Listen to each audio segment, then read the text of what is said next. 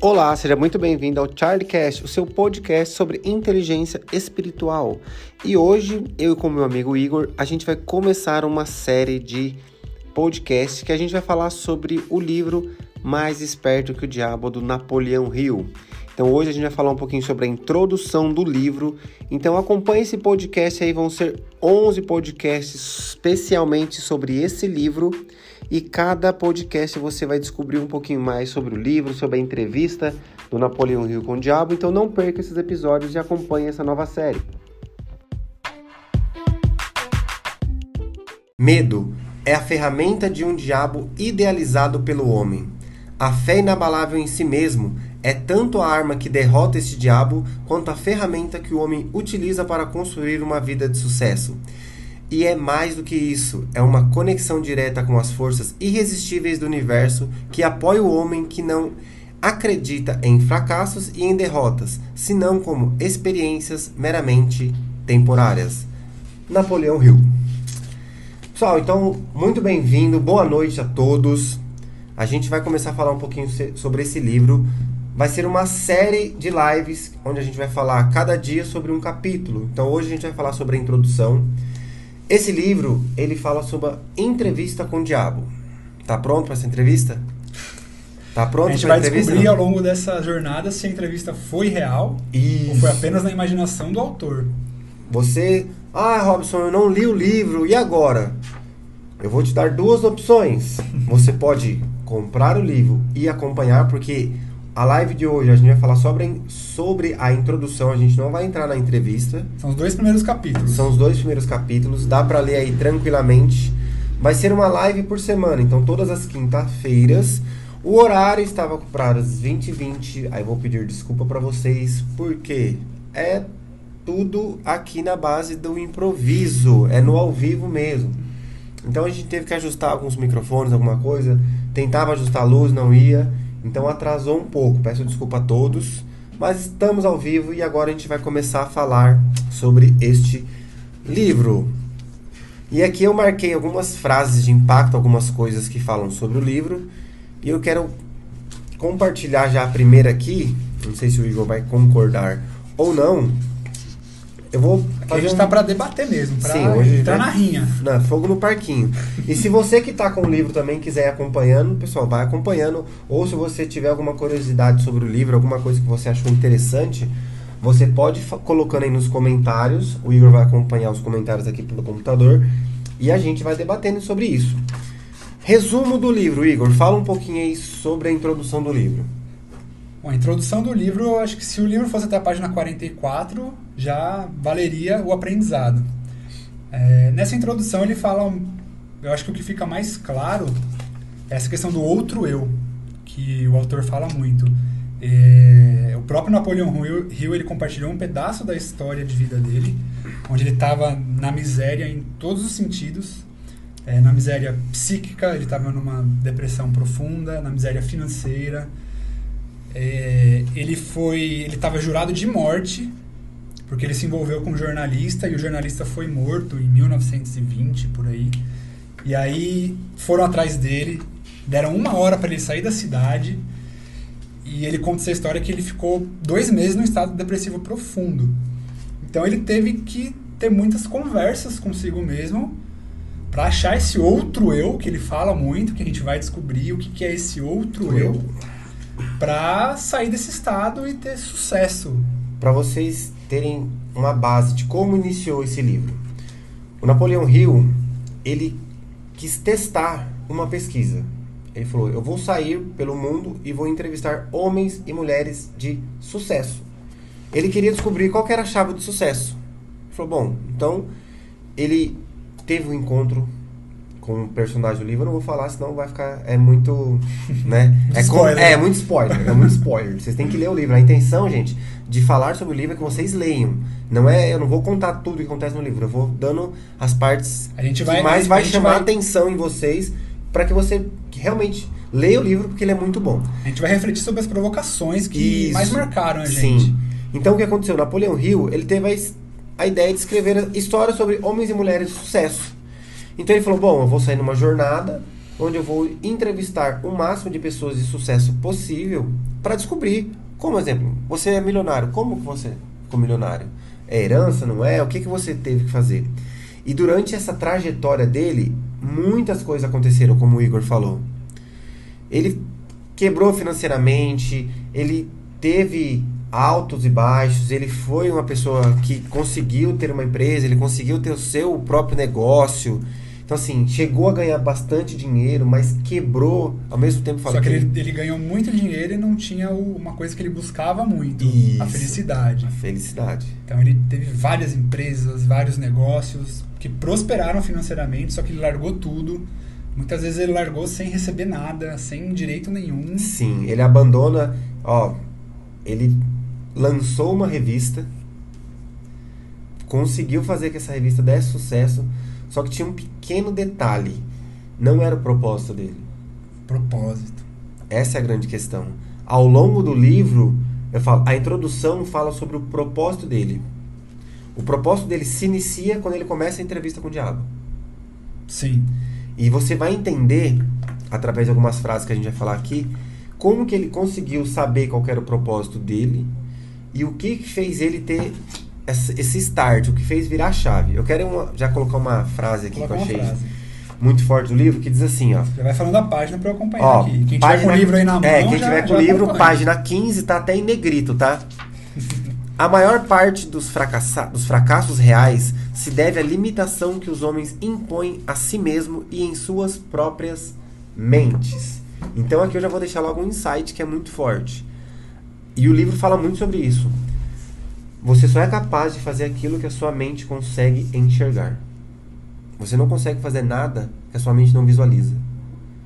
Você pode ter a capacidade, mas se a sua mente já não visualizar você fazendo, por exemplo, ah, eu quero daqui pra frente deixar um estúdio, deixar tudo pronto. Se eu não visualizar, eu não faço. Porque eu vou fazer, tá, eu vou fazer, mas eu vou fazer o quê? Então, no livro, ele fala muito sobre isso, que a mente do homem é o que limita ele.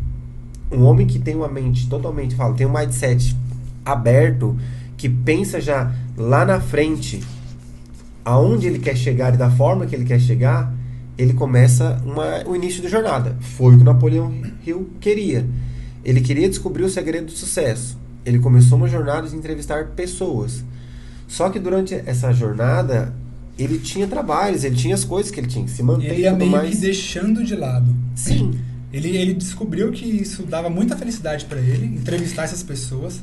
Em meio a todos esses trabalhos que ele ia, ia fazendo, abrir uma gráfica, abrir uma revista, ele estava entrevistando essas pessoas e ali é onde estava o propósito dele que fazia ele feliz. Mas ele não dava voz àquilo. Ele ia fazendo outras coisas para ganhar dinheiro, para sobreviver. E aí, a- muitas coisas ruins aconteceram que começaram a chamar ele para aquilo que ele estava abandonando de certa forma. Na verdade, o que, aconteceu com Napoleão Hill? Ele falou: Bom, eu preciso sair para entrevistar as pessoas. Para eu fazer isso, eu preciso de recurso. Então, ele conseguia empreender, ele conseguia ter o negócio dele, que dava um recurso, só que ele alcançava o sucesso muito rápido. Exemplo, ah, eu vou lançar uma revista. Ó, tem os textos bons. Ele já passava de editor, daqui a pouco editor-chefe, daqui a pouco ele era dono da revista. A revista bombava, dava muita grana. Aí ele simplesmente falava assim: Bom, não tenho mais propósito nisso. Ele era uma pessoa, ele era, ele era uma pessoa de fato, ainda é porque o legado dele está vivo, né? Sim. Ele é uma pessoa, sempre foi excepcional. Eu imagino como profissional, como ser humano, porque aonde ele colocava a mão, dava certo. Tudo estava certo. Se ele-. Ele, se ele fosse vender areia no deserto, ele vendia e saía de lá rico. Então, a gente começa a perceber que aquela frase básica, o dinheiro não é tudo. O Isso. dinheiro, ne- nesse caso, não trouxe a felicidade para ele. Não. Ele tanto que ele quebrava depois, Sim. porque parece que o dinheiro que chegou até ele não chegou da forma que ele gostaria. Não veio através. Na verdade, sim. é, existe uma grande diferença entre você ganhar dinheiro fazendo o que você realmente gosta e quando você faz o que realmente você gosta, você não coloca o dinheiro em primeiro lugar, o dinheiro é consequência. Então é o dinheiro que começa a entrar e entra muito dinheiro e você fala, mano, eu tô fazendo o que eu gosto. tô entrando dinheiro, maravilha. Se tivesse entrando menos, maravilha. E diferente de você buscar algo somente por dinheiro. O que foi que, que ele acabou fazendo? Ó, na página 16, na página 16, no terceiro parágrafo, é onde ele fala aqui, ó. Posteriormente ingressei no ramo de cadeias de loja juntamente com meu ex-presidente, ó. Ele já tinha saído de uma, de uma outra empresa onde ele era presidente junto com com outra pessoa. Eu falei, não vou falar os nomes aqui que a gente não quer dar spoiler, quer que vocês leiam o livro. E logo, ó, e logo me tornei presidente de uma cadeia, de uma cia de loja de doces. Porém, desacordos com os sócios desse negócio faziam com que eu saísse do empreendimento. A atração pelo programa ainda estava em meu sangue e tentei novamente dar expressão a ele. Organizei uma escola de propaganda e vendas como uma parte da escola de negócios do Brian Staton. É, o empreendimento navegava em águas tranquilas e muito dinheiro entrava. E aqui ele coloca: muito dinheiro entrava rapidamente. Foi então que nos Estados Unidos tomaram parte da Primeira Guerra Mundial e em resposta ao chamado interior das palavras que ele sempre falava que o chamado dele era esse, não era não era ter uma loja de doce, não era ser dono da revista. O chamado dele era entrevistar as pessoas e descobrir o segredo do sucesso.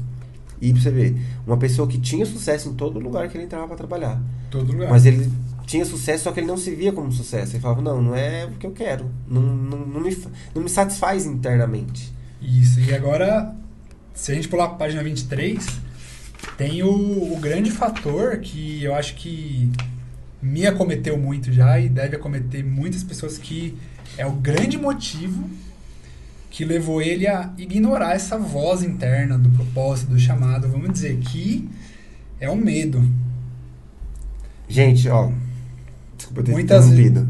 Pode falar. Nesse livro, a palavra medo é a palavra-chave. Eu acho que se repete umas 500 vezes. Eu comecei, quando a, a primeira vez que eu comecei a ler, que eu comecei a prestar atenção que toda hora vinha essa palavra medo, eu comecei a grifar. Eu tive que parar, eu falei, não, não... Vai não acabar a tinta da caneta. É, não, não haja marca-texto pra eu grifar toda vez da palavra medo. Mas, eu falo, na frase que eu li no início aqui do Napoleão Hill, já fica evidente que o medo é o que para o homem. Sim. O medo é Aqui ele diz uma frase na, na 23. O medo é uma areia movediça que se retroalimenta. Ou seja, é, parece que quando a gente está envolto no medo, a gente não para de alimentar ele se a gente não, não quebrar isso de alguma forma. Na verdade, quanto mais você alimenta ele, mais ele suga. É o que a Sim. areia movediça faz. Quanto mais você se mexe, você se debate Mais ela- contra o medo, mais ela te suga. Aí eu tenho uma, vou voltar aqui um pouquinho na página 20. No primeiro parágrafo tem uma, uma frase que diz assim, ó, e está muito ligado a propósito isso. Você está procurando pela felicidade? Aprenda esta lição, de uma vez por todas. Você somente achará alegria ajudando outros a encontrá-la. É muito forte. Robson, mas por que você está falando que é muito forte, que é um propósito? Propósito, gente, é tudo aquilo que você faz que vai agir no coração de outra pessoa. Isso é bíblico. Eu falo, Jesus fazia isso. Ele não. O, qual era o propósito de Jesus aqui na terra?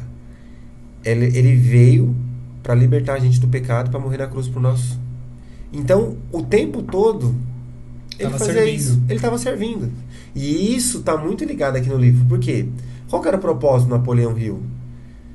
Descobrir Descobrir o segredo, a do chave, sucesso, não para ele, para passar para outras pessoas. para passar para outras pessoas. Como ele fez. Como ele fez. Como ele fez muito bem. Então, mas olha só, enquanto ele não percebeu que servir as outras pessoas era o verdadeiro sucesso que ele procurava, ele conseguia ter um empreendimento que bombava, ele chegava no melhor cargo, ele não ficava feliz, ele saía. Isso aí. Aí ele entrava em outra coisa para ganhar dinheiro, chegava a uma posição de sucesso, não ficava feliz. Então, proposta aqui na- no livro, quando diz que é servir pessoas, um exemplo. Robson, para que, que você está fazendo esse vídeo? Para que, que você faz os seus podcasts? Para servir pessoas. Através do livro, o Igor está trazendo uma parte toda técnica do livro que ele tem um entendimento. Foi ele que leu esse livro primeiro. Quando ele postou no stories dele, eu falei: Meu, eu quero ler esse livro. Aí eu falei: Vou comprar, a gente vai ler. Aí depois que a gente começou a conversar algumas coisas sobre o livro, eu falei: A gente tem que fazer uma live. E eu falei para ele: Bom, quando eu li o livro, eu li, eu via muita coisa referente a propósito. Sim. E não tem como falar de propósito sem você falar sobre o principal livro que existe, que é a Bíblia. Que eu falo, é um livro que fala de propósito de Gênesis a Apocalipse. E o nosso propósito, acho que tanto o meu quanto o dele, a gente conversando, a gente alinhou que assim, é ajudar pessoas. Sim, e você vê que a gente falou em duas palavras-chave já do livro: propósito e medo. Medo. E que eu vejo que o, medo hoje é o grande inimigo do propósito. Sim. O, muitas vezes, assim, às vezes a gente acha que tem coisas boas para passar pro outro e a gente fica escondido, fica com medo. Ah, eu não vou fazer isso, eu não sei o que vão pensar de mim. E isso se chama uma outra palavra do livro que aparece muito: Muito. alienação. Alienação. Mas a alienação a gente vai deixar para as outras lives, porque Sim, alienação aliena- na hora da. Quando começar a começa, entrevista. quando começa a entrevista, a partir do terceiro capítulo, aí ele fala as formas como o diabo pode alienar nossa Nossa. mente. E eu vou falar a última, o último pilar do livro. O principal, assim, que também que aparece muito. E muitas e muitas vezes ele aparece de forma subliminar. Que é fé. Sim. Fé. Robson, mas você tá falando de medo. É simples. Medo, tá aqui, é uma balança. Eu falo, na vida da gente, medo e fé é uma balança. Os dois estão aqui, ó. Qual que se alimenta mais? O que você alimentar mais, derruba o outro. Ah, eu tenho muito medo disso. Aqui ele fala que quando ele conheceu esse outro eu, ele começou a questionar e ele começou a entender o que que era fé. Sim, que era um, era um outro eu cheio de fé, Sim. cheio de certeza, cheio de propósito. Isso. E aí ele deu lugar a esse outro eu que era o eu do medo. Sim. Que Na verdade, ele estava totalmente dominado pelo medo dele. E ele disse que quando ele teve um encontro, e aqui não fala com quem foi esse encontro, e por isso que eu falei que tem muita mensagem que é subliminar, mas eu já trazendo para o lado bíblico, ele fala, foi ele teve um encontro com Deus, e quando você lê, você vai entender que ele diz assim, que Deus falou para mim, bom, você vai alimentar o seu medo ou a sua fé? Porque a fé é você fazer para depois você ver o resultado. E não é você ver, aí sim, ah, eu sei que tá ali, eu vou fazer. Não, é muito pelo contrário. Eu preciso fazer? Eu preciso fazer. Da onde vai vir a provisão? De Deus. Vou fazer? Vou. E ele fala que a partir do momento que ele começou a fazer as coisas, onde ele começou a cumprir o propósito dele, foi onde ele estava quebrado, sem dinheiro. E tem uma parte do livro que ele fala assim, que ele ouviu a voz do seu eu interno, desse outro eu, que falou para ele: para você começar o seu propósito, eu vou te conectar com uma pessoa. Você vai para um motel, você pega o melhor quarto, você pega a suíte assim, assim, assado. E ele questionou esse outro eu, que seria o eu do medo, na hora. Porque no que a fé começou a falar com ele o que ele deveria fazer, o medo veio junto questionar. Falou, mas você vai fazer como? Você vai para esse hotel, pegar o melhor quarto, Melhor quarto, vou. sem nem dinheiro, tenho dinheiro. É, sem dinheiro. Mas olha como ele ficou ali dividido. Para quem que eu vou dar ouvido? Pro medo ou pra fé? E na hora que ele deu ouvido pra fé, e ele foi pra esse quarto, e ele chegou totalmente assim, ó, quero um quarto. Qual? O melhor, na cobertura, assim, assim, assado. E a moça falou, ó, é tanto. Ele falou, não tem nem dinheiro pra pagar. Mas ele foi. Mas foi. E através disso, ele se conecta com uma pessoa que fala, ah, seu propósito é isso, ah, tá bom. Vou publicar seus livros. Vou publicar seus livros. Na verdade, ele tinha um manuscrito das ideias dele que ele já vinha fazer, que ele via assim, ele começava a propósito, parava, começava a propósito, parava, começava a propósito, parava. Só que ele falou, ó, se conecta com tal pessoa, essa fé dele, essa voz interna, esse outro eu falou com ele e disse assim: "Vai para tal lugar, nesse lugar você vai se conectar com tal pessoa". E lá ele se conecta com essa pessoa e ele totalmente provido de recurso nenhum. Ele fala: ah, eu me conectei com você porque eu tenho uns manuscritos aqui sobre o que eu vim fazendo. E a pessoa leu e falou: tá bom, vou publicar. E na hora falou: ó, vou te dar um cheque de tanto. E, E aquele, aquele dinheiro foi, o, acho que, o mais feliz que ele Sim. já recebeu na vida, porque foi, foi ele, ele conseguiu através do propósito dele, do, do que ele fez com amor. Sim, sim. E uma coisa muito interessante de falar desse outro eu, dessa fé, é, acho que são dois pontos que vêm para mim. É, é uma fé em, naquilo que você quer acreditar Isso. Pode ser uma fé em Deus, pode ser uma fé no mundo físico. É uma fé, é uma vontade inabalável. Sim. Em alguma energia que você canaliza. E uma coisa que ele fala muito importante também, que é uma coisa que a gente já conversou bastante. Não adianta você só jogar pro, Pro pro outro eu, pro É. universo, pra fé e não fazer nada. É aquilo, eu quero dinheiro. Eu queria 5 mil reais agora. Não vai aparecer na minha mão aqui. Deus não vai se materializar. um milagre. Igor! Oh! Cinco mil reais. a é. luz vai cair aqui. É. Então a gente tem que, de acordo com o livro, né? A gente tem que ter fé nesse nosso outro eu, que pode até ser chamado de intuição, uma conversa interna, aquela intuição que passa na mente, às vezes a gente ignora, tipo, não, isso é muito, isso é muito louco. Isso vai- ver- nunca vai dar certo. Então, na verdade, é onde as pessoas me perguntam muito assim, quando eu vou fazer um devocional, uma live.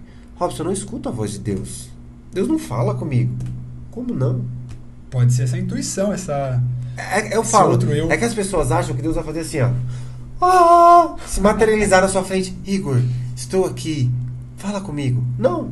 Deus vai falar com você no secreto.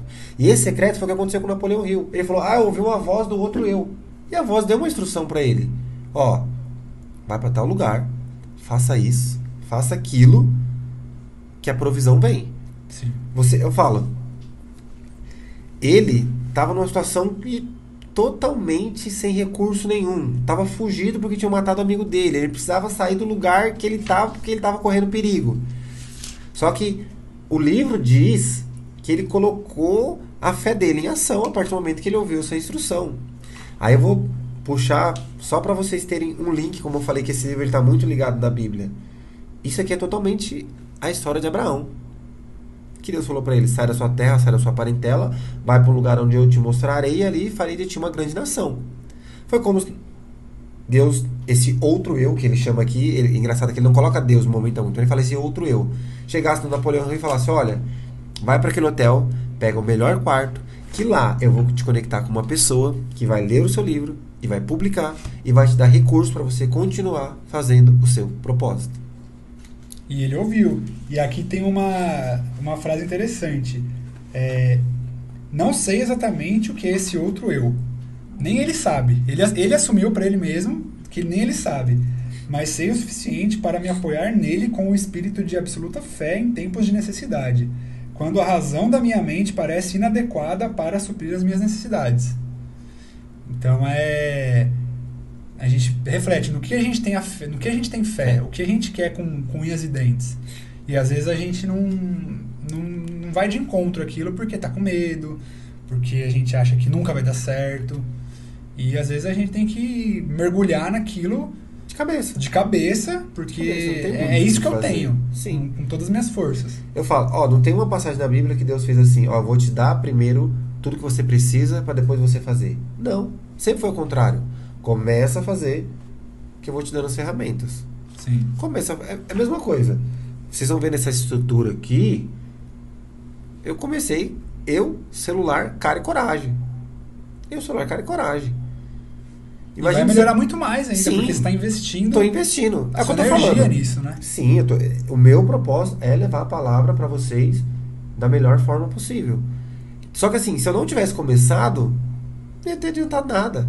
Não ia ter adiantado o computador, não ia ter adiantado os microfones, não ia ter adiantado luz, não ia ter adiantado celular para gravar, nada. Sim. Eu poderia ter a melhor câmera, eu poderia ter o melhor microfone, eu poderia ter um estúdio melhor que qualquer rede de televisão, mas se eu não começasse, se eu não escutasse esse outro eu, no meu caso eu sei que é Deus que falou comigo, de que, que ia adiantar? Ia adiantar, ia, ia adiantar ter toda essa provisão? Não ia. Aí eu quero pegar ó, uma frase da página 24 que diz assim, no final do segundo capítulo.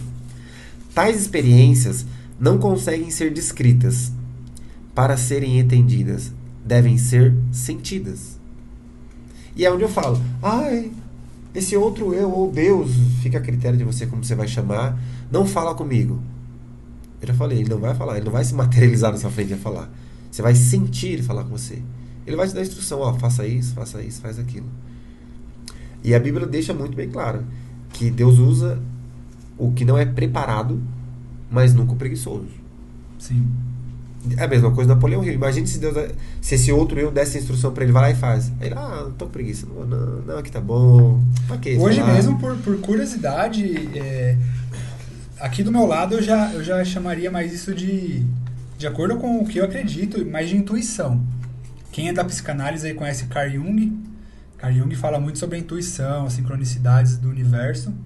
E hoje eu me peguei nesse estado, que eu fiz uma coisa, é, eu adquiri um curso que eu estava pensando faz tempo, se eu adquiri ou não, e eu nem reparei. Quando eu vi, eu tinha adquirido e eu, eu tenho uma certeza tão grande que vai me fazer bem que a, e eu li, reli esse capítulo do livro hoje veio muito veio muito isso para mim foi muito forte é uma coisa que parece que é, é isso tem que ser sentido é aquela coisa que quando parece que o universo se alinha e você tem certeza que você que aquilo vai te fazer bem de alguma forma então eu sei que de alguma forma e eu comprei eu fiz o che- o check-out coloquei paguei quando nossa eu tava adiando tanto e eu fiz agora sem nem perceber No automático. e não foi aquela coisa de que você compra por impulso. Eu sou muito controlado quanto a isso.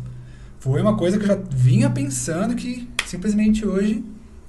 Então eu acho que é uma, isso é uma fé inabalável também. Eu tenho certeza que isso vai me fazer bem. Porque tá ligado no seu propósito? Totalmente. Então você faz. Se E é não um- tiver. E é, um, e é um movimento que vai me ajudar a externar esse propósito para outras pessoas, para ajudar outras pessoas. Então, Porque tá ligado no seu propósito, é o que eu tô falando. É, hoje, qualquer coisa que eu for fazer, eu coloco essa pergunta pra mim mesmo em primeiro lugar. Isso vai ajudar no meu propósito? Sim, eu faço. Não, não faço. E muitas vezes a gente tem que também não fazer coisas em prol do nosso propósito. Sim, Às vezes se privar de momentos, de situações, por um, por um, para colher um fruto a médio ou longo prazo. sim.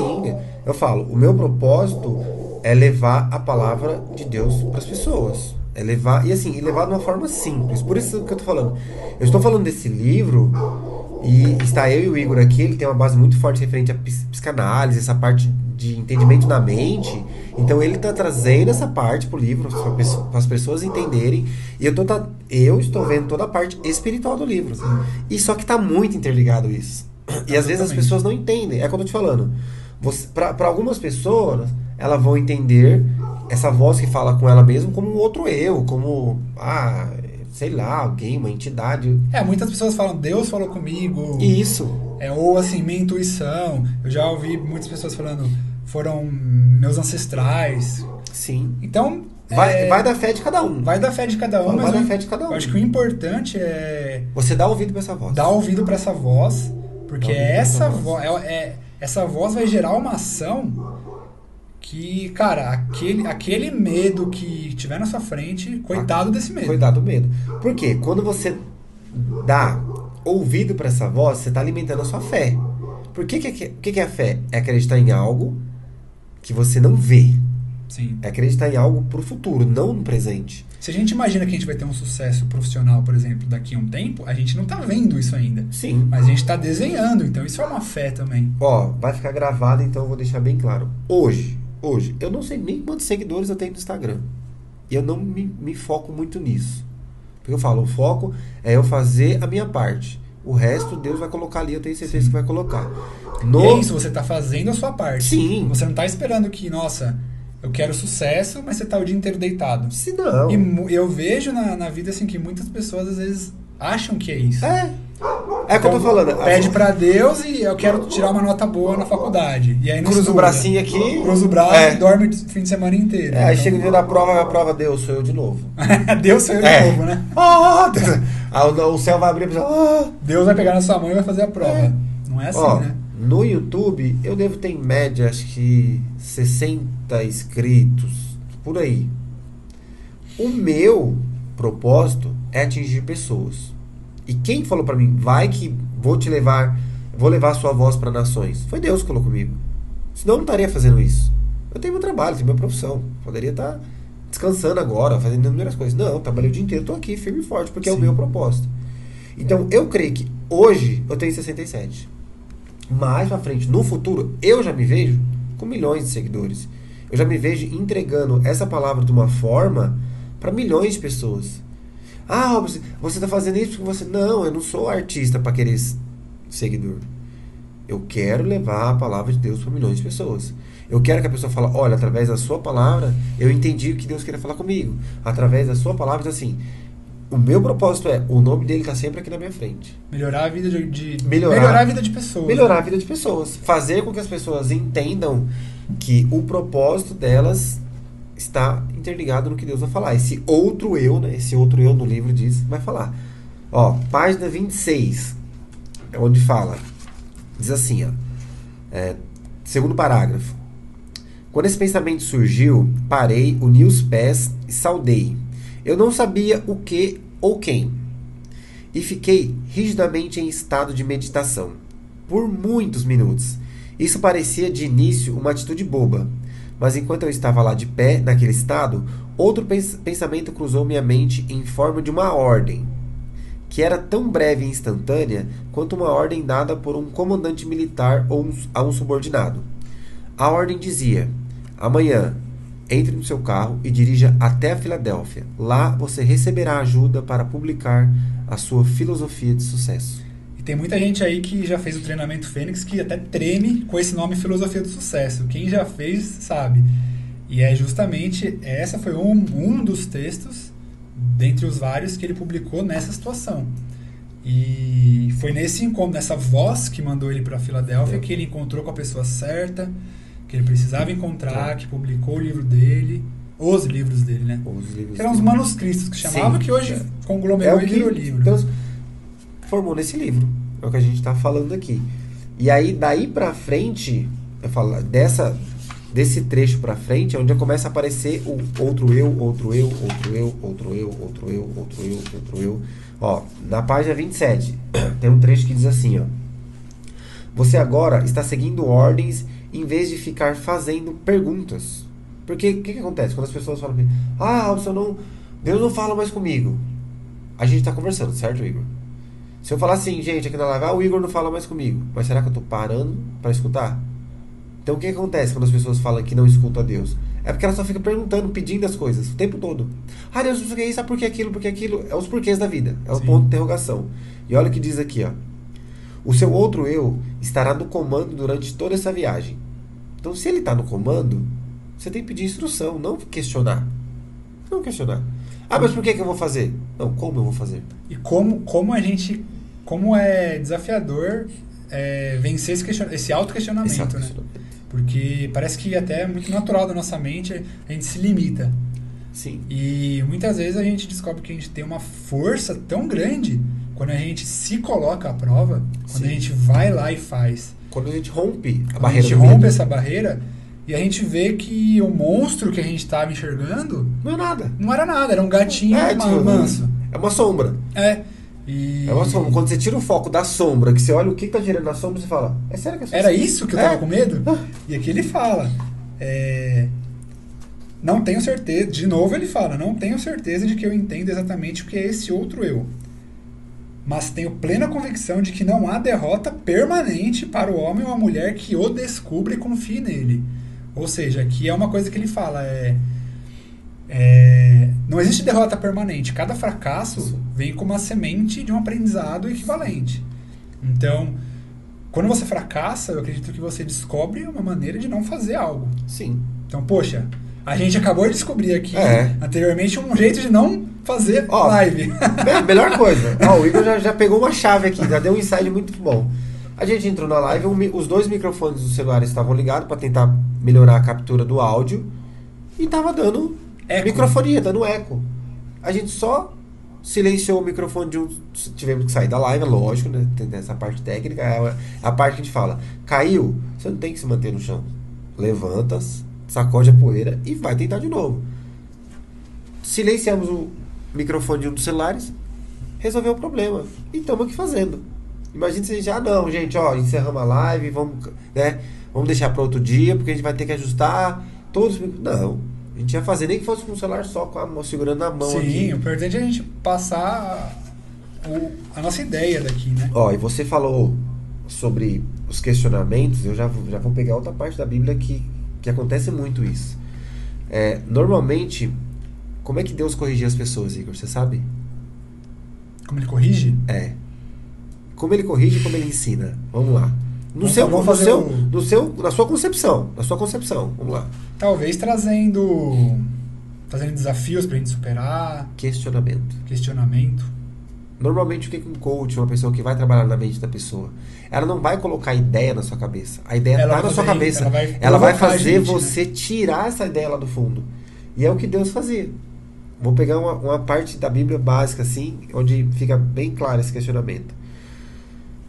Quando os homens chegam lá com a mulher, acusando ela de adultério.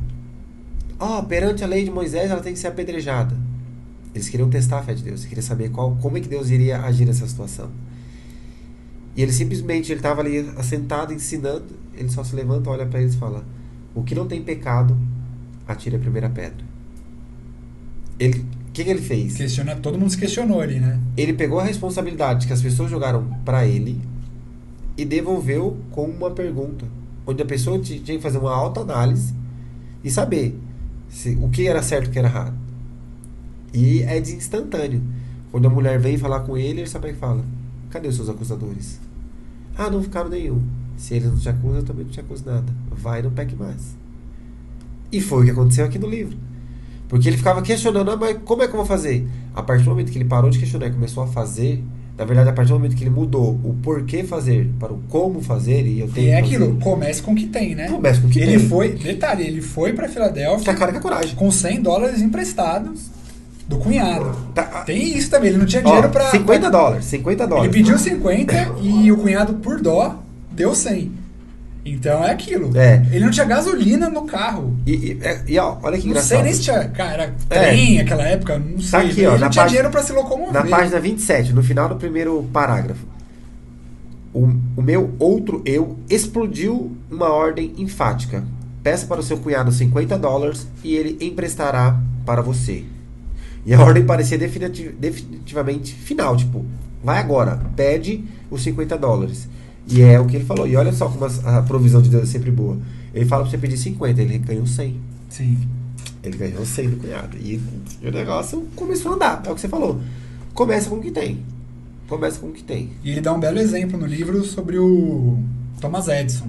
Sim. O cara que inventou a. Inventou, não, descobriu É, depois é. de milhares, literalmente milhares de fracassos. E imagina se ele tivesse desistido no, no centésimo. Tal, ou, talvez outra pessoa descobriria Sim. depois, É. mas não seria ele. Então ele dá ele conhecia pessoalmente Thomas Edison e ele- Thomas Edison tentou e ele descobriu milhares de formas de como não fazer a lâmpada. Então foi, foi uma experiência. Então cada, Cada fracasso fracasso, ele falou, uma "Opa, assim semente não vai." equivalente de vitória. Fala, cada fracasso dava uma ideia nova pra ele. Cada fracasso ele estava mais perto do êxito. E ó, página 28. Essa aqui, gente, anota aí que é muito forte. Tem que levar pra vida. Torna-se evidente que meu outro eu estava determinado a me tirar o complexo de inferioridade que eu havia desenvolvido. É o que você falou. Começa com o que tem. A pessoa começa a se sentir tão inferior. Ah, não, não sou capaz. Ah, eu não posso fazer isso. Aí começa, ah, vida. ó eu não vou céu." conseguir, É. eu não vou. Ah, Igor, eu não vou conseguir porque eu sou um fracasso. Não. Você tentou? Eu falo, fracassar é um sucesso. Porque você rompeu a barreira do não fazer para o fazer. Sim. Fracassou? O mínimo. Aí você fala, ah, se eu fracassar, eu vou recomeçar do zero. Não, você não recomeça do zero. Você recomeça da lição de como não fazer. Uma coisa importantíssima, aqui nessa introdução, ele define o que é o fracasso. O fracasso, ele fala claramente, bem assim, eu achei bem provocativo. Ele, ele, eu vou colocar nas minhas palavras, né, mas você se imaginando no final da sua vida, por exemplo, muito idoso, todo mundo, Tipo você agora. tipo eu agora idoso, É, no final da sua vida, é, você vê que você não tem mais tempo, você não tem mais energia, tá no fim da linha, bicho. E você vê que, poxa, deixei de fazer aquilo que eu queria. Eu tive tantas ideias na minha vida, eu tive tantos sonhos que eu não fiz. Poxa, eu fracassei. Ele só coloca o- a palavra fracasso quando você acabou. Ah, acabou sua vida. Você levou seus sonhos pro túmulo, de fato. E Enquanto você ainda tem vida, tem fôlego, você tem chance de recomeçar, você não foi fracassado, você foi derrotado temporariamente. existe Então, uma grande diferença entre Essa, fracasso e essa derrota. definição de fracasso, então muitas vezes a gente não dá certo no empreendimento, fracassei. Não É. dá certo no relacionamento amoroso, fracassei. Não, você teve um, uma derrota, É, um uma aprendizado. Você, per- você perdeu. Você vai, às vezes você precisava sair daquilo. Sim. Você estava sofrendo, não estava bom, você precisava ser jogado para fora daquilo.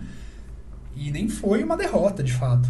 E ó, e o que você falou sobre o cemitério, eu assisti uma live essa semana e o cara dizia assim, ó. O lugar mais rico do mundo, sabe onde que é? O cemitério onde O são cemitério. ricos de sonhos, né? Porque ali tá, foi enterrada vários sonhos e várias ideias. E o que que faz sonhos e ideias serem enterrados? Medo. Medo. Medo. Falta de propósito. Não, falta, acho às vezes a pessoa não, tem um propósito O principal forte. é o medo. Porque propósito a pessoa tem. Todo Sim. mundo tem um propósito na vida. Isso é fato.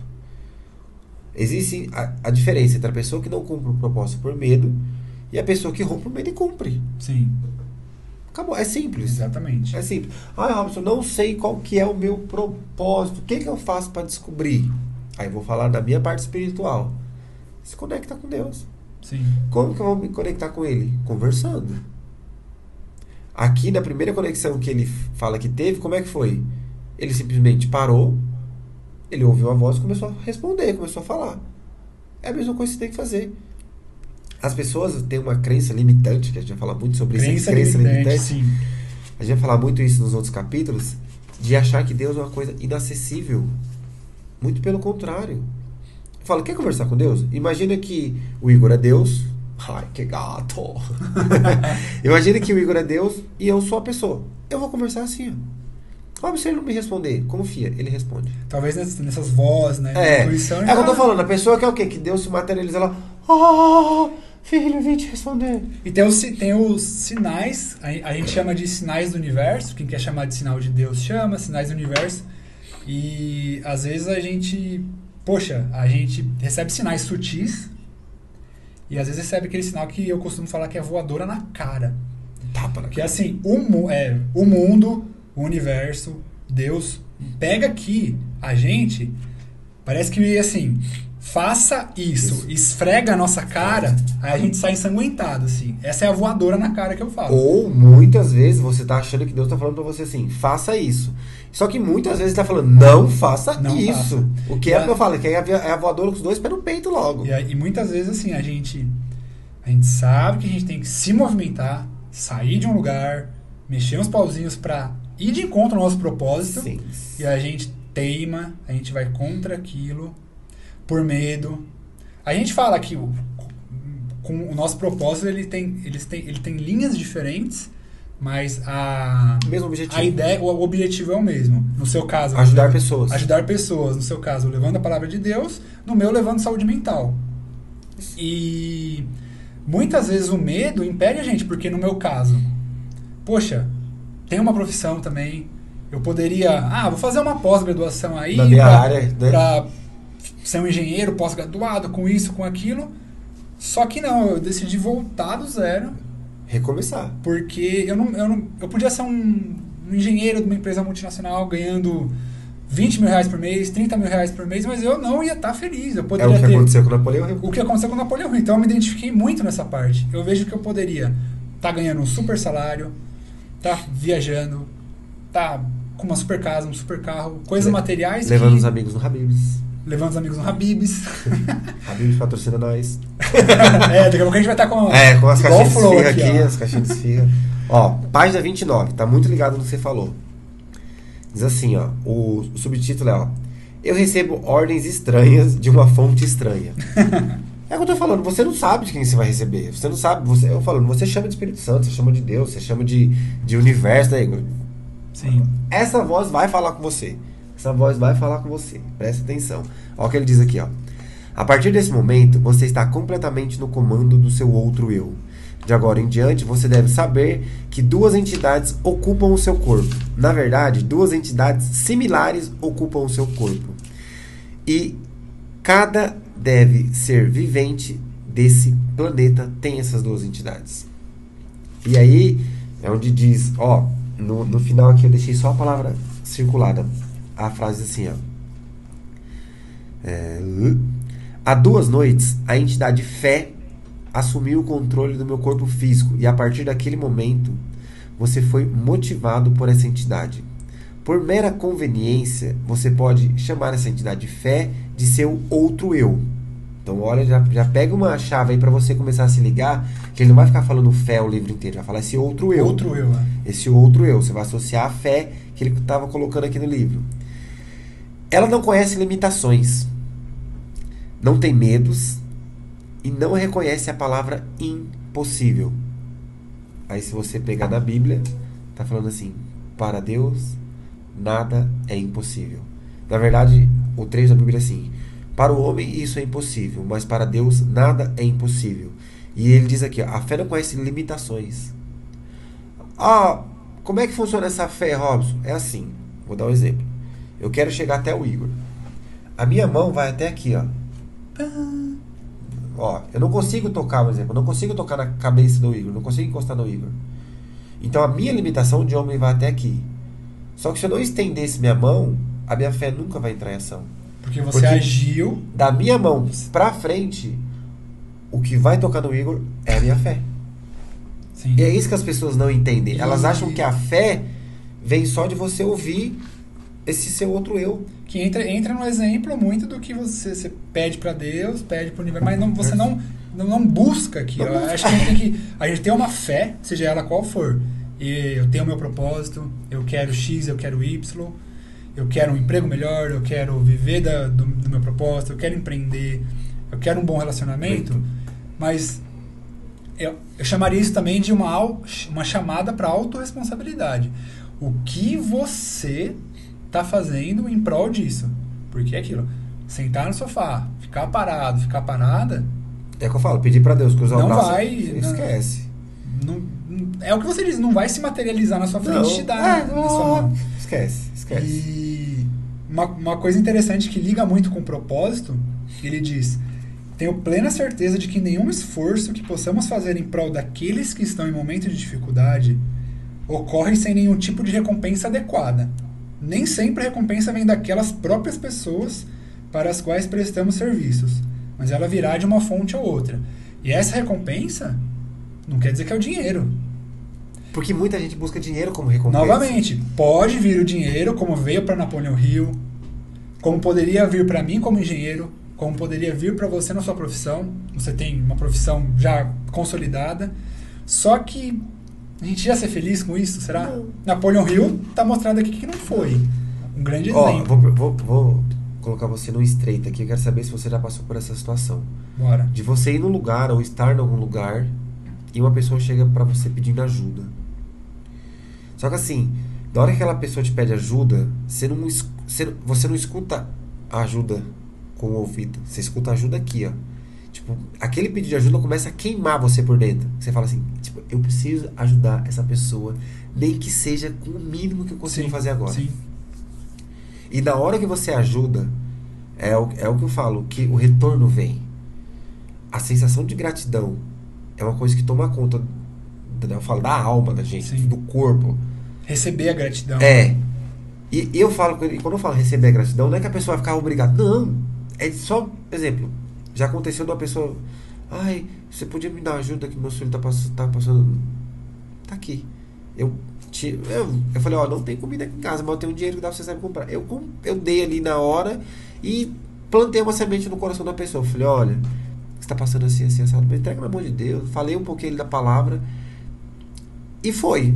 Falei pra ela, fica com Deus. Eu nunca mais vi a pessoa na vida. Mas com certeza marcou, né? Mas a sensação de gratidão que eu fiquei depois. Olha, se eu, eu, eu tenho certeza que se eu não tivesse dado dinheiro para aquela pessoa, eu não ia conseguir dormir no mínimo por uma semana. Sim, ia ficar Porque eu ia ficar remoendo. Falei, por que, que eu não ajudei? Por que, que eu não ajudei? Por que, que eu não ajudei? Por que, que eu não ajudei? Falei, nossa, tá. O que, que adianta eu ter dinheiro na carteira e não ter fazer nada? Aí, aí, aí uma pessoa egoísta falaria: Nossa, você deu um dinheiro que você suou para trabalhar. Sim. E eu fui grato a Deus, porque Ele me deu condição, Ele me deu saúde, que eu pude trabalhar e eu tinha esse dinheiro para poder ajudar aquela pessoa. Sim. Eu falo: a gente tem que ter duas visões da vida. Você pode ver tudo como desgraça, desculpa a palavra, ou como uma oportunidade de você crescer. Ou oportunidade E de ser feliz. tudo pode tudo tem uma semente de um Você benefício equivalente. Sim. Então, sua- a sua, como você disse, a sua desgraça, a sua miséria, o seu sofrimento, É. o sofrimento que talvez as pessoas podem estar passando hoje, a gente está vivendo num momento de sofrimento coletivo, né? Com pandemia, que, sim, graças a Deus já está melhorando, mas a gente viveu num momento de sofrimento coletivo, muito sofrimento individual.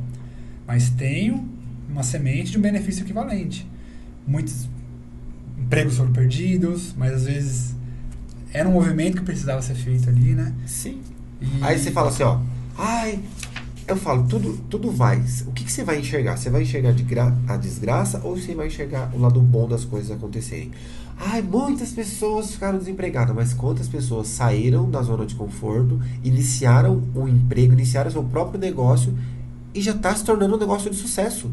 Na internet, principalmente, né? Que Sim, tá, facilitou Meu, na muito internet, a quantas, quantas pessoas saíram da CLT e estão abrindo uma MEI, estão abrindo um CNPJ, a pessoa tá, virou dona do seu próprio negócio. Ó, página 29. Último. Das últimas linhas, diz assim: ó, agora vamos aos negócios. Antes de qualquer coisa, você deve saber que a entidade fé, que agora está no comando do seu corpo, não faz nenhum tipo de milagre e também não trabalha em posição em nenhuma das leis da natureza. Que é o exemplo que você deu da- do braço. Sim. Eu, eu não consigo chegar até você. Então, eu posso ter uma fé que desse jeito que eu tô parado, eu vou chegar até você. É. Mas É a fé por si eu- só eu não preciso- vai romper a lei da natureza. Eu, por exemplo, eu preciso tocar no Igor para acontecer o que eu quero. Aí eu tô aqui. Igor, eu preciso tocar em você. Eu não- eu não- Fé, faça Eu não vou conseguir, eu não vou conseguir. É. Ele tá aqui com o braço. Ai, eu queria tanto tocar no Igor. Fé, me ajuda. Deus, me ajuda. Eu preciso tocar no Igor. Aí Deus deve estar assim, tipo... O Igor tá aí. Estica o bracinho, Tiranossauro Que é, Rex. você, não sei, o Thiago Negro deu um exemplo do, do barquinho, né? Sim. Um pescador, não sei se era um, era um pescador que tava Tava se afogando. tava sozinho. E ele tinha muita fé em Deus. Deus. Ele começou, Deus, Ele começou, me salva. Deus, me salva, me salva. Aí veio um barco. Barquinho pequeno. Pula, pula, pula aqui. Não, não, Deus vai me salvar. Salvar. O barco vai. Aí veio o segundo barco, a mesma coisa. Terceiro barco, quase um iate. Vem, joga uma boia, vem aqui. Não, Deus vai Deus me vai te salvar. salvar. Ele morreu. Aí de uma forma metafórica, ele chegou no, No céu, reclamando com Deus. Poxa, mas eu tinha tanta fé em você. Que você ia me salvar? Mas, meu amigo, eu mandei três, Três barcos pra te salvar. Se você não enxergou a salvação, eu acho que muitas pessoas ficam, talvez, alienadas. Espiritualizam muitas coisas. Espiritualiza, acha que, não, não sei, que vai, que vai che- ia chegar uma mão invisível e ia fazer a pessoa flutuar. Mas não, de acordo com a fé do pescador dessa história, foi Deus que mandou os três barcos. Sim. Então, é, é, ele não rompeu, de acordo com, com o livro aqui. A fé jamais vai romper as leis da natureza. Ele não ia flutuar, a água não ia É. secar. Ele ia mandar o barco no, no lugar certo onde certo. precisava estar. E isso é o que as pessoas não entendem. As pessoas querem um milagre sobrenatural. As Sim. pessoas querem, ah, não, não foi Deus que não. Gente, não é assim que funciona. Deus, ele usa todo o recurso que tem na terra pra gente ajudar. Ó, capítulo 2, página 33. Últimas linhas do primeiro capítulo aqui. Eu tinha uma fé inabalável de que o dinheiro estava vindo ao meu alcance. Na verdade, eu conseguia enxergá-lo. Eu já tinha posse. E foi o que a gente começou falando. Você só cumpre o seu propósito quando você visualiza aonde você vai chegar. É, é nisso onde eu falo assim, muitas pessoas falam, ah, eu tive uma visão de Deus. Sim, Deus mostra. Só que ele mostra isso aqui assim, ó. Ele fala, ó, eu vou te colocar nesse lugar aqui, ó. Um exemplo, ah, eu quero te conectar com pessoas, então eu vou te colocar aqui, exemplo, você palestrando para um milhão de pessoas. Ele te dá aquela visão. Só que, é o que acontece, que a gente falou. Se eu cruzar meu bracinho aqui, ele pode me dar essa visão mil vezes. nunca vai se cumprir. E o medo pode. Novamente o medo. É, Pode eu acho barrar. que é o que a gente vai falar muito aqui de medo, propósito, alienação. E, e o livro mostra que a gente pode ser alienado de várias formas. Formas. Que aí vai quando entra na entrevista. Que geralmente são pelas figuras superiores, que a gente, que a gente imagina que são superiores. Que são principalmente assim, nossos pais, as escolas, professores, líderes Ó, religiosos. spoiler, ó, spoiler. Líderes, Líderes religiosos. líderes religiosos, isso você vai saber falar bastante, que é muito isso. Sim. Muitas vezes, isso, isso eu tô falando porque você já me falou, né? Não, não entendo do assunto, mas muitas vezes os próprios líderes religiosos Alimentam ali- medo em vez de alimentam, fé. alienam as pessoas, ach- dando uma, um- elas a entender. As pessoas pregam sobre o diabo, não sobre Cristo. Sim, e dão, dão as pessoas a entender que, que o milagre vai acontecer de uma forma sobrenatural. Sim. Que você não vai precisar se mexer para aquilo. Ó, página 34. Isso aqui é muito. Cara, isso aqui é muito Bíblia. Tá escrito assim, logo do- no, no cabeçário aqui. A hora mais escura é justamente um pouco antes da aurora. E pra quem não sabe que a aurora é quando o dia amanhece. Robson, mas como isso é bíblico? O choro dura uma noite, mas a alegria vem pela manhã. Então você não tem que sempre pensar, ah, mas eu tô tendo o pior dia do meu. minha minha vida inteira. Essa... Tá, mas amanhã é um outro dia. Se amanhã é um outro dia, é uma nova oportunidade. Se é uma nova oportunidade, começa o dia agradecendo que o seu dia vai fluir. E eu já peguei outra frase aqui também, ó, na página 35. Fala assim, ó. Sua única limitação é aquela que você impõe em sua própria mente. Sim, porque e, e uma coisa engraçada é essa limitação que a gente impõe pra gente mesmo muitas vezes é tão forte que outras pessoas estão quase batendo na nossa cara falando, cara, você, Você é é, capaz." bom, você consegue, olha o quanto você já fez, Isso. olha o quanto você já caminhou, você é as pessoas externas te colocam lá em cima E você não se vê assim. e a gente não se vê. Então, aqui ele, ele usa um termo que eu gostei muito: inventário da nossa vida pessoal. É, por muitos anos, venho mantendo o hábito de fazer o inventário Inventário. de toda a minha vida pessoal. Isso é muito bom de se fazer. Uma vez por ano, com o objetivo de determinar quantas de minhas fraquezas consegui ultrapassar ou eliminar. E também para calcular quanto progresso, se é que tive algum, durante o ano. Então, assim, nessa correria, que a gente vive correria, correria, É. quantas vezes será que a gente faz esse inventário pessoal, né? Pessoal, e como é que eu faço esse inventário? Vamos deixar já um desafio pra você fazer. Tá chegando o final do ano, a gente já tá com o pé no Natal aí, filho. Ho, ho, ho, e daqui a pouco tá. Pega um dia. Para esse dia. Né? Para, assim, para. Não, não- não se conecta com nada e com ninguém. É você e você mesmo. Papel e caneta na mão. Ah, eu comecei o ano desta forma. Vai colocando assim, ó.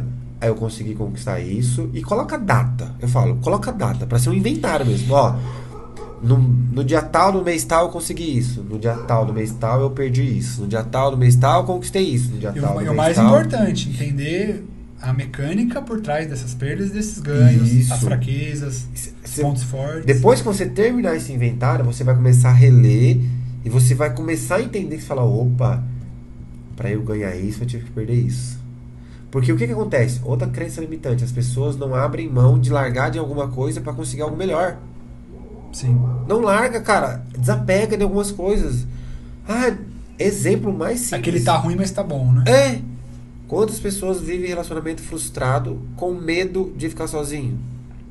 Com medo de sair. Ah, mas é. Relacionamento amoroso, relacionamento às vezes empregatício. É, não, quando eu digo relacionamento, não é só amoroso. Qualquer tipo. Quantas pessoas tá. É o que a gente falou, a pessoa tá frustrada no trabalho. A pessoa chega no trabalho, parece que tá vendo aquela nuvem negra junto com ela aqui assim, ó. O ambiente é pesado. Ai, mas se eu sair daqui, eu vou fazer o que da vida? Qualquer coisa que você não se limitar em fazer. Sim. Qualquer coisa que você colocar pra sua mente e falar, eu vou fazer isso, tá? Eu vou fazer isso. Por que, que muita gente começou a empreender nessa pandemia? Por que, que muita gente começou a empreender nessa pandemia? Porque ela chegou no fundo do poço. Que é o que aconteceu com ele também. É o que aconteceu com o Napoleão Tipo Hill. assim, da- daqui pra baixo. Acho que ele chegou no poço e cavou o subsolo. Ele tava. Não tem mais onde ir pra baixo. Qual que é- as Então pessoas, não tem mais nada. Ele não tinha mais nada a perder. as pessoas reclamam de chegar no fundo do poço, mas eu falo, Para algumas pessoas, enquanto ela não chega no fundo do poço, a vida dela não melhora. Sim. Quando você chega no fundo do poço, entenda uma coisa: não tem mais como você ir para baixo. Então você chegou no seu limite. E quando você está no fundo do poço, só tem um lugar para você olhar, que é para cima.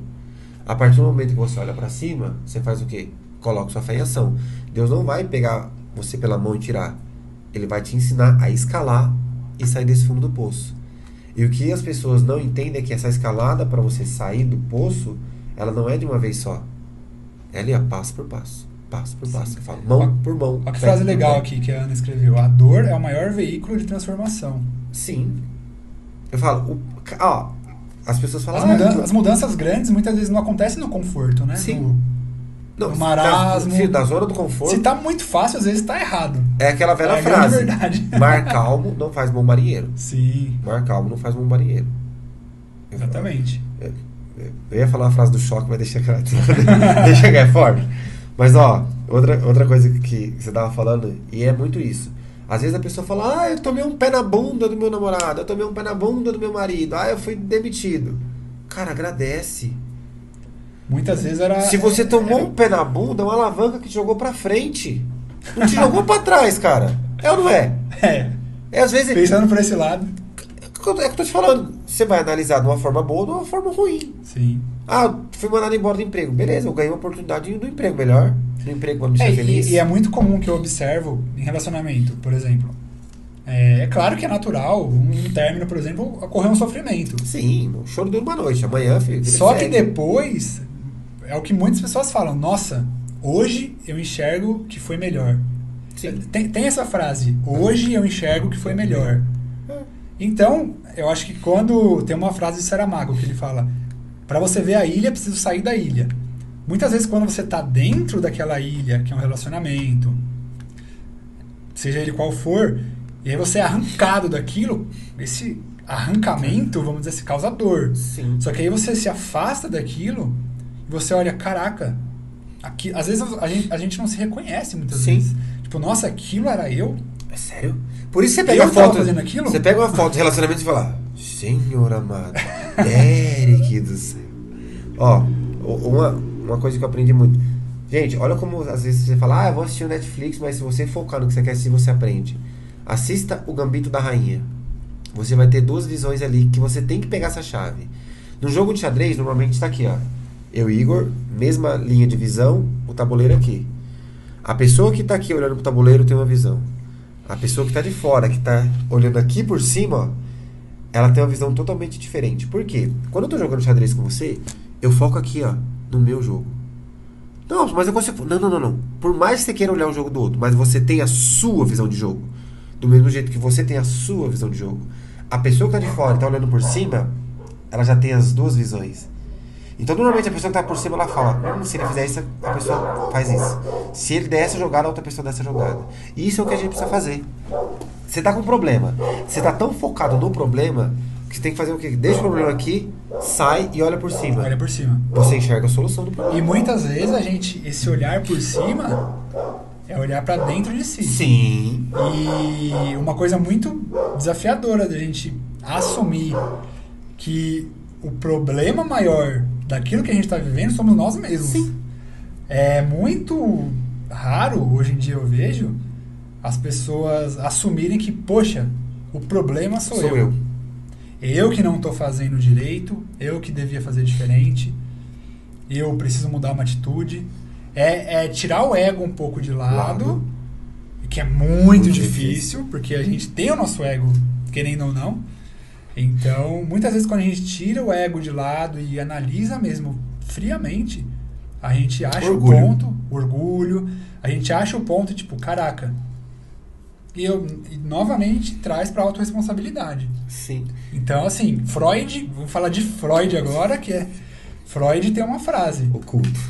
Agora, momento Freud. Não, tem que, tem que, tem que se Vou até me ajeitar pra falar É, se sobre posiciona Freud. pra falar de Freud. Que tem, que- Freud tem que, explica. tem que respeitar. É. Ele tem uma frase assim: qual a sua responsabilidade na desordem de qual você tanto se queixa? Então, qual a sua parcela de responsabilidade? Total, Em tudo é o que você disse. Ai, meu relacionamento tá uma merda, meu emprego tá ruim, eu só sofro, eu não consigo isso, eu não consigo aquilo. Tá, ó mas. Deus, ó Deus, ó céu. É, ah, é. o- Poxa, o céu tá escuro hoje, É. tá nublado, choveu. Coitado de mim. Então, assim, sai, olha pra dentro. Qual é a minha responsabilidade? Não é, não é falando isso numa vibe de se culpar, Sim. de se martirizar, Pelo não. amor de Deus. Mas é uma vibe de Tirar reflexão. emotivo. De reflexão, assim. Muitas vezes, conforme também. Tudo que a gente tá falando aqui é baseado no livro, é insight Sim, do é livro. Insight do livro. A, a gente pode, dentro de nós mesmos, achar recursos, muitas vezes não sozinhos, Sim. muitas vezes. E na maioria das vezes a gente precisa de ajuda de outras pessoas. Aí que entra uma frase que eu vou falar aqui. Orgulho. Sim, às vezes a gente não sabe pedir ajuda pro outro. Eu digo nem que não Falando, sabe. no- no- tem- falando da minha área, muitas vezes a gente ain- ainda se tem, infelizmente, pensamento de que ah, terapia é coisa de louco. Depressão é frescura. Eu acho que é coisa de louco. Galera, é pra mim terapia é coisa de louco. Brincadeira, brincadeira. É, depressão é frescura. Tá muito melhor. A gente tem esses pensamentos. Então, às vezes a gente não. Às vezes uma pessoa realmente ela tá numa posição depressiva, de alguma coisa que ela não consegue sozinha sair da- dali, ela precisa de ajuda profissional, ajuda ali de amigos, de pessoas. Sim. Então, Por isso que esse é o nosso propósito. Ajudar ajudar as pessoas. pessoas, levar esses, por isso que a gente está trazendo essas provocações. Provocações. E olha, E esse livro é, é- é- são, é tapa na cara, sai uma mão daqui do livro e é tapa direto. E o que eu falei, que eu, eu, tudo do livro eu consigo linkar com a Bíblia.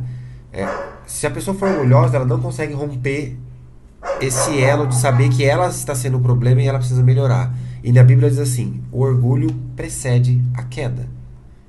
Então, assim, às vezes você está ali na beira do abismo e você precisa romper esse orgulho para você se estabilizar e começar a melhorar. Só que não, você não rompe, você cai de cara. Sim. E aqui, ó, página 20 37, já tá acabando, galera. Olha a frase. Também descobri que para cada experiência de derrota temporária, para cada fracasso e cada forma de adversidade, existe a semente de um benefício equivalente. Foi o que você falou. Ah, me explica um pouquinho melhor. Para cada vez que você perde alguma coisa ou que você não consegue dar certo em algo que você tentou, você não volta do zero. Você tem a semente de saber, ó, esse caminho aqui é errado, esse caminho aqui é errado, esse caminho é errado. Eu vou começar sabendo que se eu for por esses três caminhos são errados, então já vou trilhar outro caminho, vou tentar de outra forma, e uma dessas formas normalmente é a fórmula que vai dar certo. E se você não conseguir essa fórmula, você vai tentar de novo com duas sementes a mais, não com uma só. E logo aqui embaixo ele também fala: durante um quarto de século, que foram 25 anos dessa pesquisa dele, Sim. Em que me dediquei à pesquisa das causas de sucesso e fracasso, descobri muitos princípios de verdade que têm sido úteis para mim e para outros. Mas nada que observei me impressionou tanto quanto a descoberta de que cada grande líder do passado foi tomado por dificuldades e encontrou derrotas temporárias antes de alcançar os seus objetivos. Então, muito desses líderes que ele estudou, dando um spoilerzinho aqui, um deles foi Henry Ford. É, é forte. Só o fundador da Ford. Só. Que o cara encontrou várias derrotas pelo caminho. Até. Até Ford. Até o legado dele tá até hoje. E olha aqui, continuando. De Cristo até Edison, e é Thomas Edison aqui Thomas que ele, que ele está falando, os homens que mais realizaram foram os que mais se depararam com formas duradouras de fracasso temporário. Então presta atenção, o fracasso ele é temporário. E ele é temporário e eu diria que ele até é. Fracasso, a derrota, né? É, O fracasso, a derrota. É, é temporário e eu acho que certo. sim. Eu acho que se você tenta algo grande, algo novo, se você se joga em alguma algum empreendimento, o que for, pessoal, profissional, a derrota é certa. Cabe a você desenhar essa derrota como um fracasso definitivo ou uma derrota temporária. Então, opa, tive essa derrota aqui. Aprendi. Beleza, ganhei uma, um pontinho de experiência ali, vou pra próxima. Ó, e eu tenho uma frase ideal que se encaixa nisso. Normalmente, quando a pessoa vai iniciar o negócio, o que, que ela fala? Vou fazer dar certo. É frase errada. Por que, que é frase errada, Igor? Eu te questionando, Igor. Vou fazer dar certo? Isso. Vai dar certo, né? Não. Vou fazer até Até dar certo. certo, é. Olha como muda. Vou fazer até dar certo. Porque se você fala, vou fazer dar certo, aí você faz dar errado, você desiste. Sim. Agora se eu falo, vou fazer até dar certo, deu errado hoje. Beleza, a próxima vez eu vou fazer melhor. Exemplo, gente, vocês estão vendo essa live hoje, vocês estão vendo aqui a correria que foi, atrasou, delay, é, microfonia, eco. A próxima live vai ser melhor. Sim, com certeza. Até o final desse livro, você pode ter certeza. E não vai atrasar, vai ser às 20 e 20. Às 20 e 20 cravado. Às 20 e 20 cravado. Você pode ter certeza. Quando você pegar da primeira e a última, Sim. vocês vão ver a evolução. E galera, vou ser sincero, as lives não vão ficar salvas, tá? O vídeo está sendo gravado, eu vou deixar no YouTube, depois eu disponibilizo o link, tanto no meu quanto no Igor, se vocês quiserem assistir. Eu vou deixar no YouTube e no Spotify, vocês vão conseguir acompanhar essa série o inteira. áudio, né? O áudio. Eu tenho um podcast, Charlescast. Então, no, no YouTube vai ficar salvo, no Instagram não vai. Então assim, ah, Robson, eu só consegui acompanhar aqui, ou eu não consegui, eu peguei pela metade. Depois você acessa no YouTube, vê, vê na íntegra. E outra, comentem. A gente vai editar, tirar as gafas. A gafe deixa Sim, só pro vivo no Instagram. É, sim, é muito falando. É, é ao vivaço aqui no, no Insta, mas vai ficar tudo salvo no YouTube. Ó, página 40, a gente já tá encerrando. Olha o que diz aqui, ó. Não seria mais inteligente quando em oração confiar na mente universal para nos entregar o plano que melhor se adapte à realização do objetivo da nossa oração? E eu falo que eu falo isso muito na igreja, porque assim, as pessoas oram assim, Igor. Por exemplo, Deus, eu quero fazer tal coisa, eu quero ir por esse caminho. Ou assim, Deus me mostra o caminho que eu tenho que seguir. Aí Deus fala, ó, vai aqui pela direita. Aí a pessoa, não, Deus, mas o caminho que eu quero é a esquerda. Eu tô te falando o que eu quero, mas pelo caminho da esquerda. Deus fala, não, mas o seu objetivo é pela direita. Não, Deus, eu quero ou da esquerda. E aqui, olha só, olha a sacada. Napoleão Hill, ele, ele, ele teve esse insight de sacar e falou, opa, peraí. Esse outro eu, ou Deus, está me dando a instrução.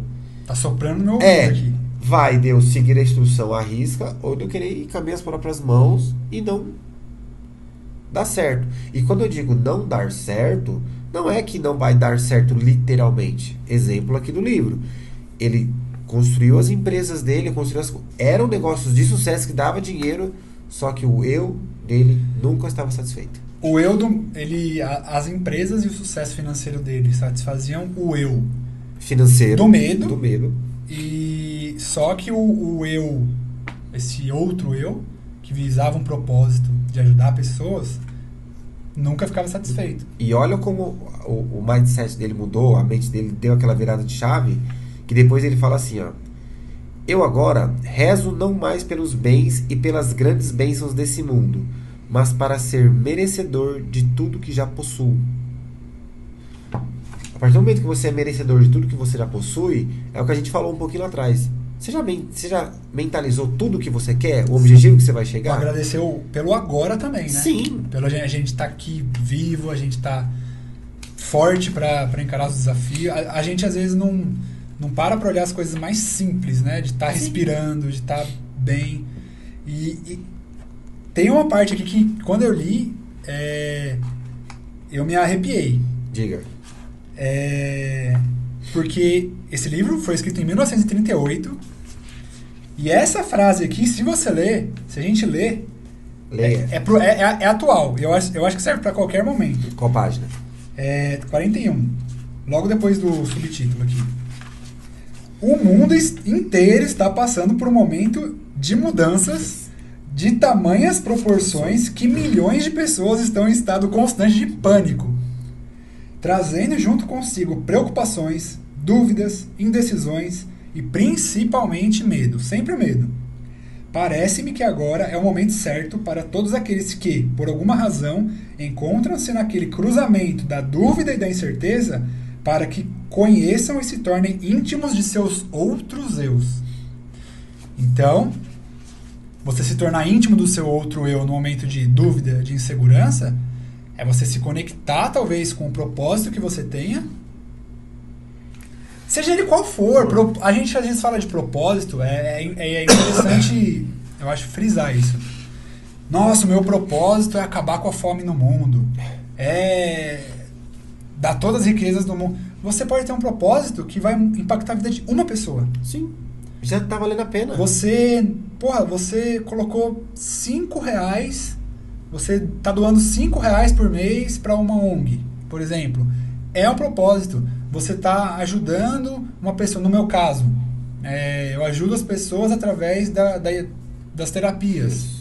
Cara, é, você falou da gratidão. É, eu recebo por isso, claro. É, a gente tem, a gente vive num mundo É, material que a gente precisa sobreviver. Só que, falo, cara, a Deus, não paga conta, gente. Só que, cara, eu, eu costumo dizer que eu tenho um segundo salário, Que é gratidão. que é a gratidão. É, logo, logo eu vou postar um vídeo que um paciente mandou pra mim.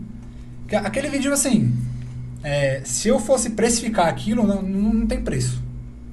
Então, é, ele me pagou pela terapia, é, a gente junto conseguiu resolver a questão dele, e depois ele mandou um vídeo, cara, e aquele vídeo de gratidão só fez acen- acender uma felicidade tão grande. Tipo, tipo é isso. É Sabe isso, quando você né? encontra e fala, é isso? Então, assim, o meu fica até um conselho meu. Qualquer coisa que for, da mais simples à mais grandiosa possível. Se você encontrar algo que você fala, é isso, que queima seu coração, que arrepia Vai a alma, fé que, que esse é seu que propósito. te dá felicidade, vai. E se você não encontrou ainda, cara, não tem problema. Ninguém precisa ter um propósito super definido também. Cara, às vezes você. Tem muita gente que a gente fala, nossa, empreender, montar um império. é pro- Não, às vezes a pessoa quer viver trabalhando numa empresa, indo Vou dar um e exemplo. voltando. Quantas- Tá tudo certo. Tem gente que o propósito dela, às vezes, vou pegar um exemplo simples, é fazer bolo. Sim. E vender os seus bolos. E, e ótimo. Por exemplo, se você chegar numa, numa senhorinha dependendo, o que, que faz feliz? Ah, fazer bolo. Sim. Só que assim, ela fica ali presa. Tá bom, então começa a fazer bolo e vender. Começa a fazer bolo e distribui. Porque ela vai fazer o bolo com tanto amor e carinho, ela vai colocar tanta fé naquelas coisas, que eu te falo, será que a pessoa que comer aquele bolo não vai ter o sentimento de gratidão? Sim. E não vai retribuir pra ela falando, olha, Nossa, que bolo gostoso. Esse bolo, já pensou? Esse bolo alegrou meu dia. alegrou meu dia. Olha que. Olha, eu comprei o seu bolo para aniversário da minha filha e todo mundo ficou imensurado.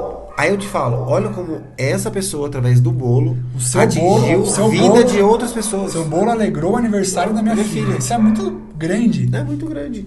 E, cara, é... eu acho que esse segundo salário que eu comento, cara, eu acho que você recebe muito isso quando você dá uma palavra pra alguém. E, e muitas vezes até você não recebe nem um primeiro salário quanto a isso, Sim. ainda. Depois você vai, vai fazer desse seu propósito uma É. forma de monetizar. Talvez você vai querer viver só disso ou não. Não, não importa, mas assim, isso te faz feliz. E vamos pegar o seu exemplo, se você permite. Diga. Você tem o seu emprego que não tem nada a ver com, com isso, tudo isso que a gente está falando. Você ganha o seu dinheiro ali, você sobrevive ali.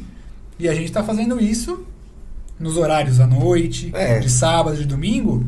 Mas, cara, o que, o que queima seu coração? É fazer isso todo dia, toda hora. Agora, A- a- na hora que fala assim, ó, vai lá, eu vou. você quer fazer isso, tornar isso o seu propósito de, de trabalho profissional, você vai ter que monetizar isso em algum, em algum momento. Sim. Pra você queimar as pontes do seu emprego principal. E tipo, queimei as pontes. Não tem, não vou voltar mais pra aquilo, eu quero esquece. viver disso. Porque a gente tem que viver financeiramente também. Até porque Deus fala, vou te dar uma vida, uma vida de abundância. Eu falo, eu sou, do- eu sou o filho do dono do ouro da prata. Por que, que eu vou viver uma vida de escassez?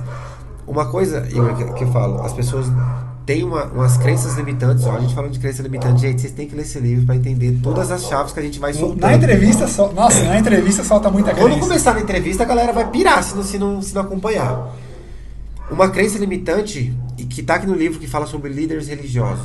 Em muitas, em muitas, mas em muitas igrejas antigamente, sempre vinha aquela palavra.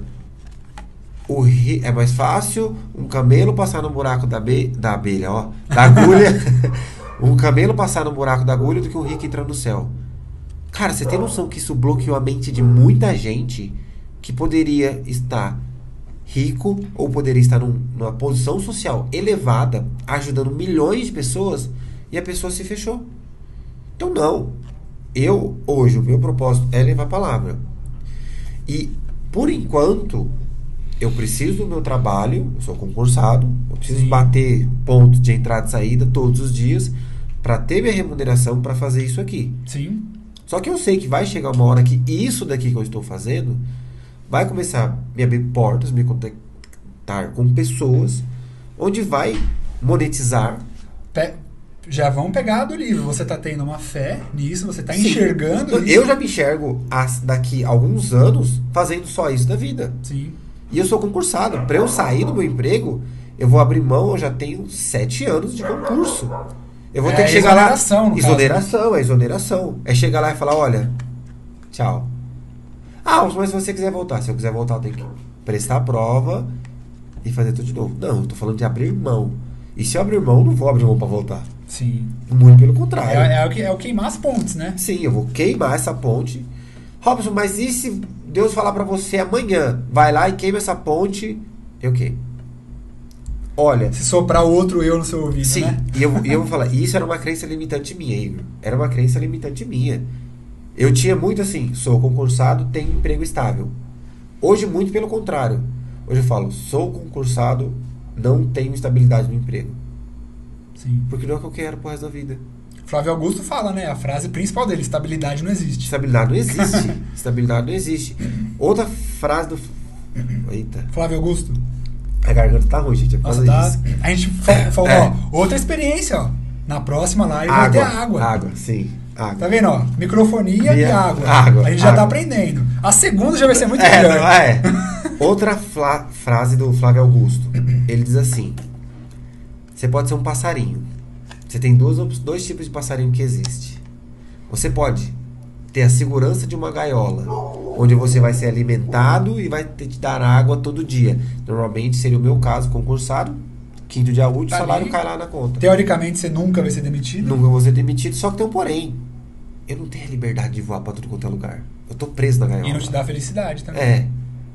E outra, eu não corro o risco do gato me pegar dentro da gaiola. Ou eu posso ser um passarinho livre, que eu vou ter o mundo pra voar.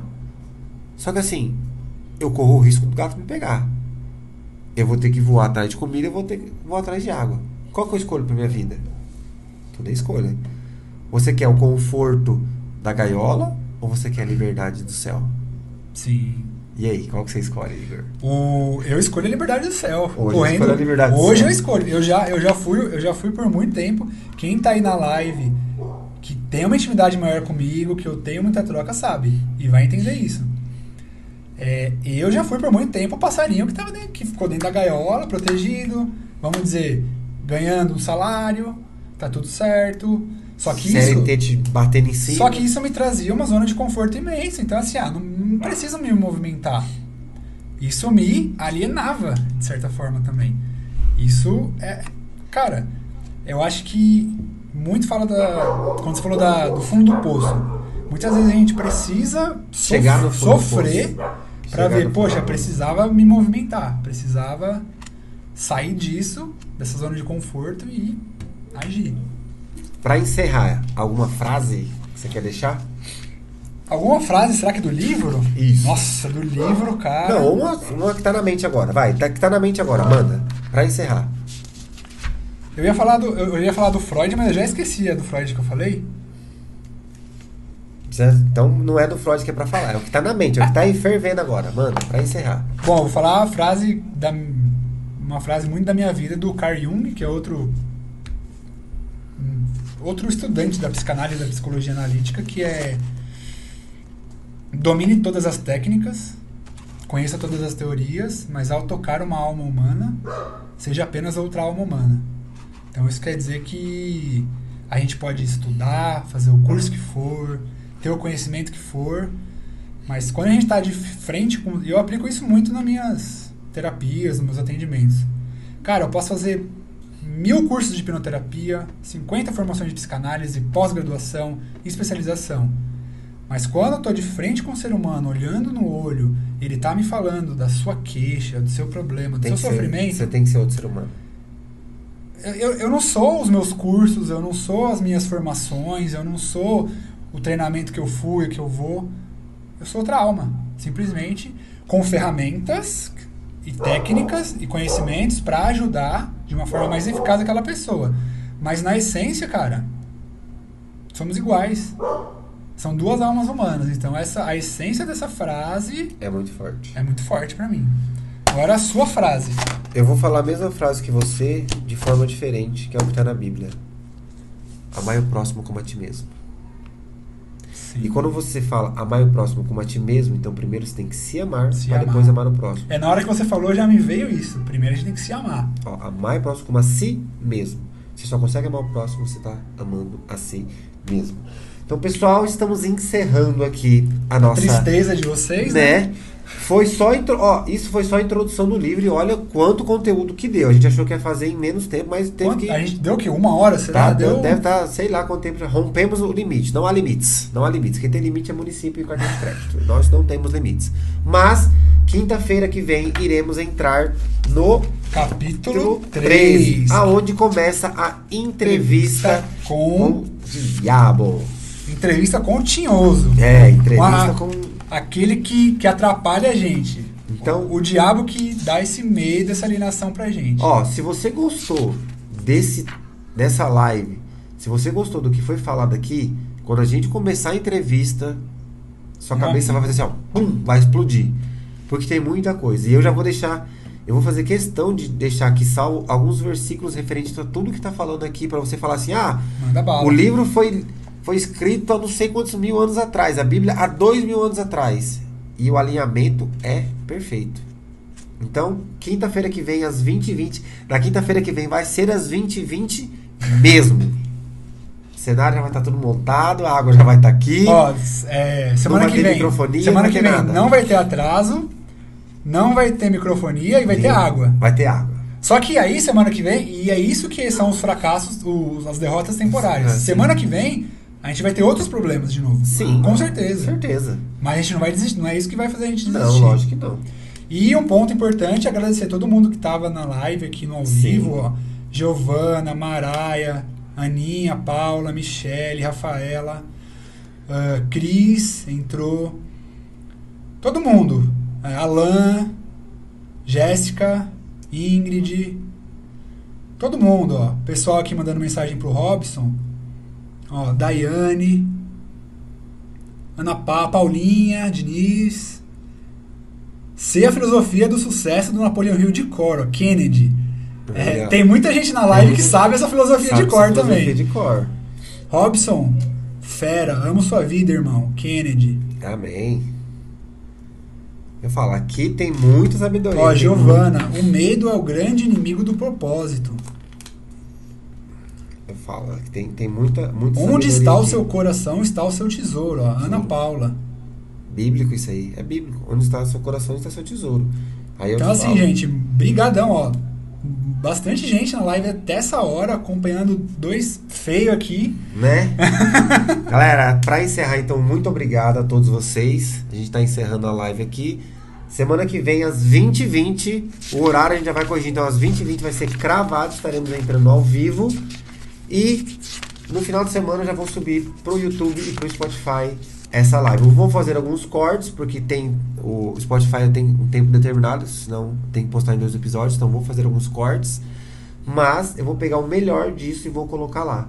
E nas outras lives já vai a gente, como os capítulos são menores, a gente já E semana que vem, ó, pra quem tiver, quiser acompanhar, da página 45 Isso. até 58, ó, pouquinhas páginas. são pouquinhas páginas. Ah, vamos ver se a gente consegue fazer em menos tempo, mas Não, eu tô falo. sentindo que- foi bom. Sim, é que a introdução a gente tem que falar muita coisa, senão vocês não vão entender na hora da entrevista. Por isso que a gente estendeu A bastante. gente falou muito do Napoleão Hill Isso. si, da, da, da pessoa. Espero que tenha despertado em vocês a curiosidade de ler o livro. Dá tempo de vocês comprarem, começar a ler e pra semana que vem você já entrar na live com o livro, ou se você já leu, né?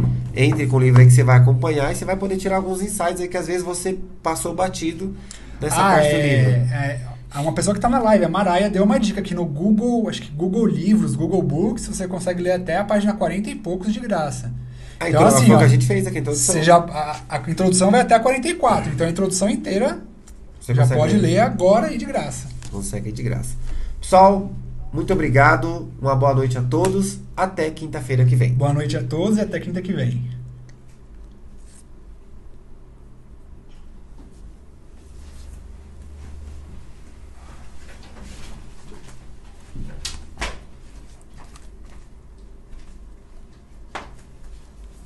Você errou?